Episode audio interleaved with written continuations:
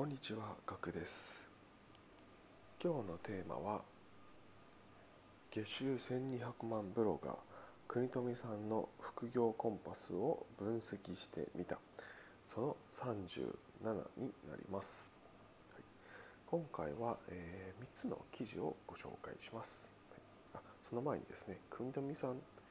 ご存知でしょうか、えー、月収1200万を到達したことがあるブロガーさんで副業コンパスという月間50万 PV を誇る、えー、ブログをの編集長をされております、はい。えー、その副業コンパスで、えーまあ、月賞1200万月収1200万を稼いで稼いだことがあるということです。なのですごい、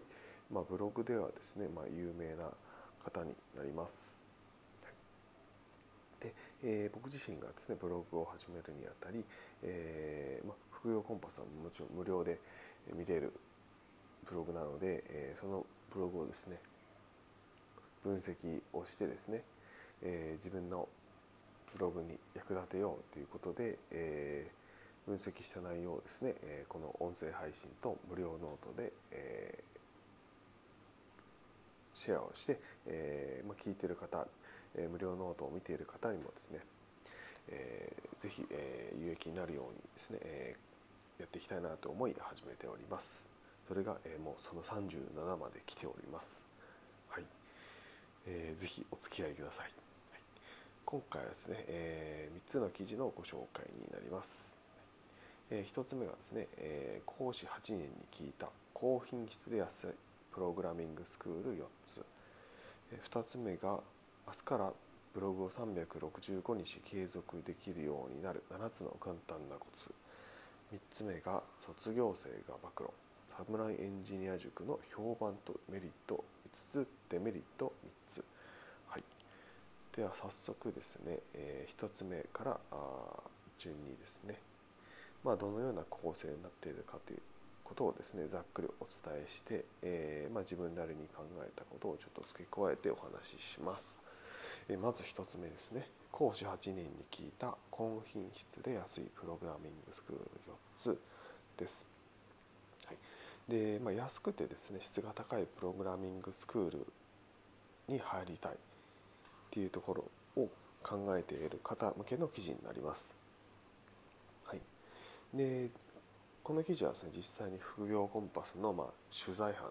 がですねえスクール8社の無料カウンセリング相談会に相関そう参加して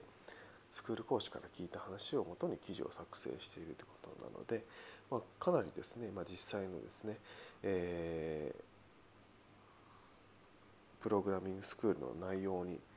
踏み込んだ内容に記事になっていると思います。はい、でもちろんですね、えー、プログラミングスクールの記事には欠かせない、えー、北村さんが出ています。はい、北村さんはですね、サムライエンジニア塾というプログラミングスクールを卒業されて、フリーランスで、えー、月収1120万に到達している方になります。ツイッターを見るとですね、結構20万人とかフォロワーさんがいるので、かなり有名な方だと思います。はい、で記事の構成としてはですね、えーまプログラミングスクールの卒業後にですね、ま会社にえ所属して、まあ、会社員として働く、え転職コースと、え副業フリーランス目的のフリーランスコースっていうのがあるのでその料金の違いをまず触れられています。でその次にですね、えー、ま、スクール講師に聞いて、え安さ以外にチェックする点をポイントをですね5つ挙げてます、はい、でその次にですね転職コースで、えーおすすめなスクール参戦。副業フリーランスコースでおすすめなスクール参戦。で安い料金で受給受講するコツ5つ。最後に、えー、注意点。そして、えーまあ、最後は、えーまあ、無料カウンセリングで相談しましょうということです。おそらく無料で無料相談でこのアフィリエイトの収益が入るんだと思います、はい、でおすすめしているですねプログラミングスクールでもえー、ダイブイントゥーコードっていうですね、えー、会社さん以外はですね、全てアフィリエイト貼って貼られているので、えー、でこういったですね比較の記事ってめちゃめちゃアフィリエイトリンクが貼られているのですごい最初と最後にですねこの一覧表を貼ってあったりとか、全てほとんど全てアフィリエイト貼ってあるので結構なアフィリエイトのリンクになってます、まあ、そんな感じでですね、まあ、比較の場合はご了承してもいいんだなっていうふうにちょっと気づきました。気づきたというかまあ、えー、勉強になりました、はい、はい、続いて2つ目ですね、えー、明日からブログを365日継続できるようになる7つの簡単なこれもうタイトルだけでもですねこうブログを続けられないとかブログを続やったことあるけど続かないっていう方はですねすごくあのいいタイトルじゃないですかねこれ。僕もですねあこの記事見たいってちょっと思いました、はい、で、えー、記事のですね、えー、内容としてはですねまずまああまあブログを継続できない方に向けて、えー、書かれているブログで、え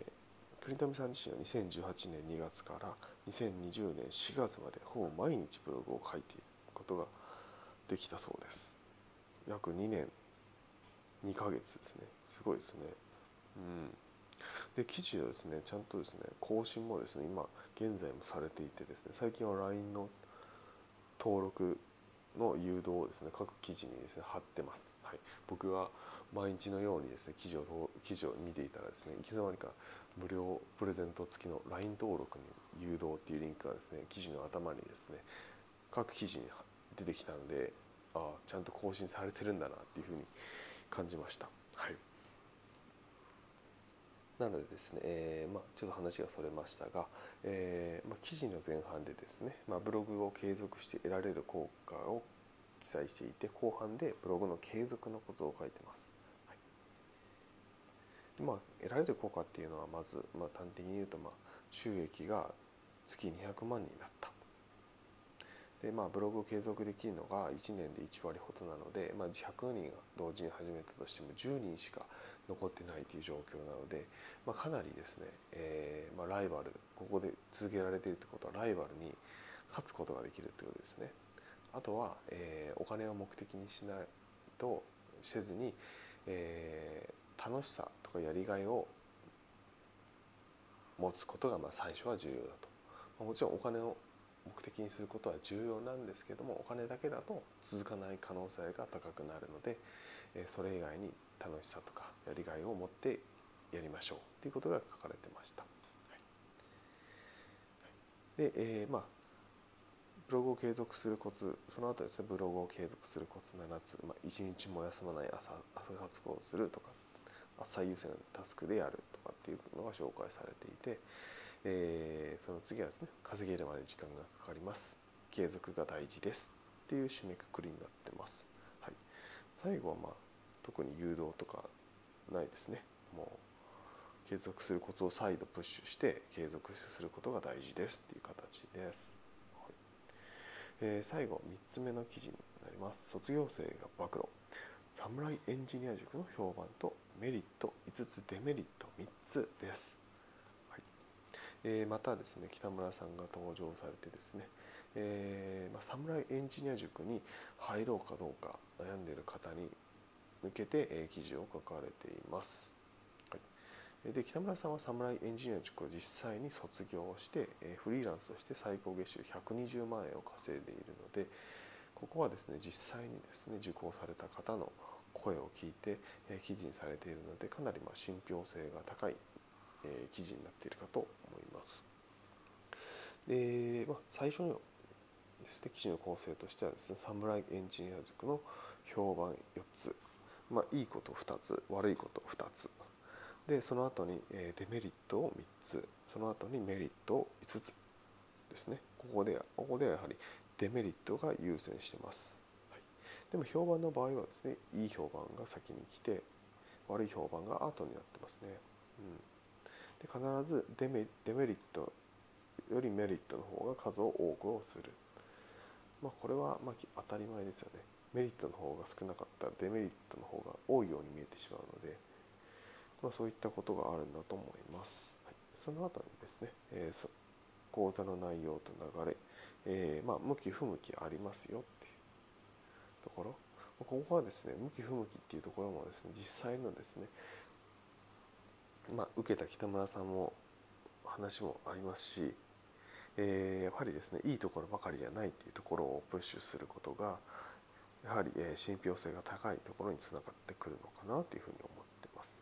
でさえー、その後ですね、えー、申し込みの流れ3ステップ、まあ、無料体験してから、えー、契約しましょうという話ですね。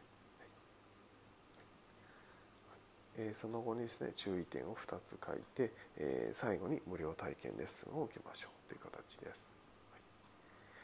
必ずですね、まあ、デメリットよりデメリットを先に書くメリットの方を多く書くっていうことが重要ですね。うん、でできる限りの多分調べられるところは調べていいところ悪いところをちゃんと出していく多分いいところばかり書くと信憑性が低くなりますのでまあ、押し売り状態ですよね。簡単に言うと、うん、押し売り状態だとお客さんは物買わないと思うので、まあ、買いませんよね。自分も買わないので、はい、なのでいいところもあるけど悪いところもあるよ。っていう形で、え、書き方をしていくっていうことがあやはり重要なポイントなのかなというふうに思います。で最後はですねこの無料相談無料体験レッスンを受けようということで、まあ、ハードルが低いですね、まあ、こういう相談無料でできることがあるんだったらそっちを進めてみる。でそれで、えー、無料やってみていいと思った方が、まあ、有料に移っていくっていう流れっていうのは、まあ、他の記事でもですね、えー、もちろん参考になる使えるテクニックなのかなというふうに思いました、はい。えー、今回は以上になります。ちょっと長くなりましたが、えー、最後にですね、えー、雑談を挟みますとうん考えてなかった。うんえー、ちょっと今日は雑談なしでお願いします。はいえー、それではですねご清聴ありがとうございました。それではまた明日お会いしましょう。ではでは。